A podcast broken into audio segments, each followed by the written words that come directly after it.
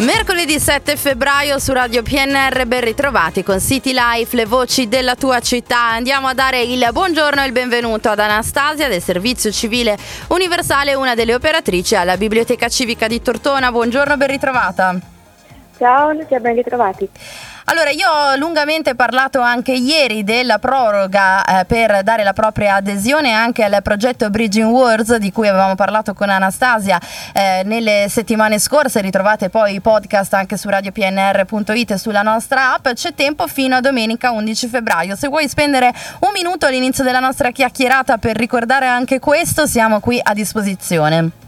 Grazie, quindi il progetto Bridging World è un progetto multiculturale che si rivolge alle persone di origine straniera, cerchiamo volontari big body, little body e anche persone interessate di condividere la loro cultura per, per gli incontri mensili Focus Culture, quindi um, cerchiamo un po' di uh, persone che vogliono far parte di questo progetto e condividere non solo eh, il loro tempo, ma la loro lingua madre, la loro cultura, cose che cioè, anche fare aiuto compiti, per esempio, per eh, i bambini che hanno bisogno di integrarsi nella società.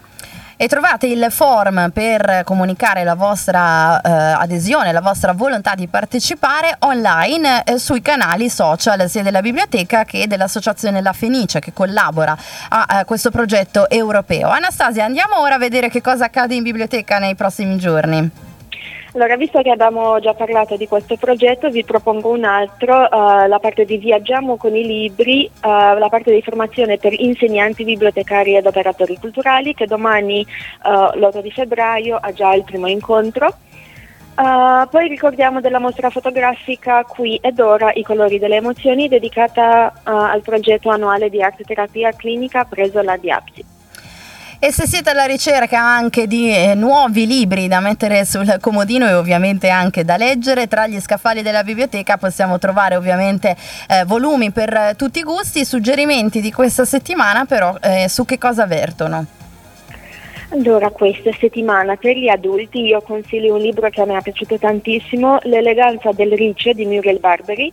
È un libro secondo me molto intelligente che racconta la storia di René, una uh, coltissima autodidatta che adora l'arte, la filosofia, la musica, che però vive incognito nella sua guardiola di un palazzo elegante a Parigi.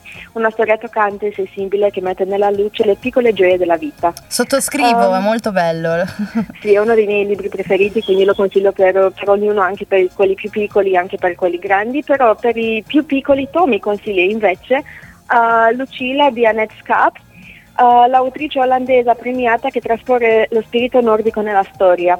Lucilla è la figlia del guardiano del faro che in una notte di busca non riesce ad accendere la luce e una nave si schianta contro uno scoglio.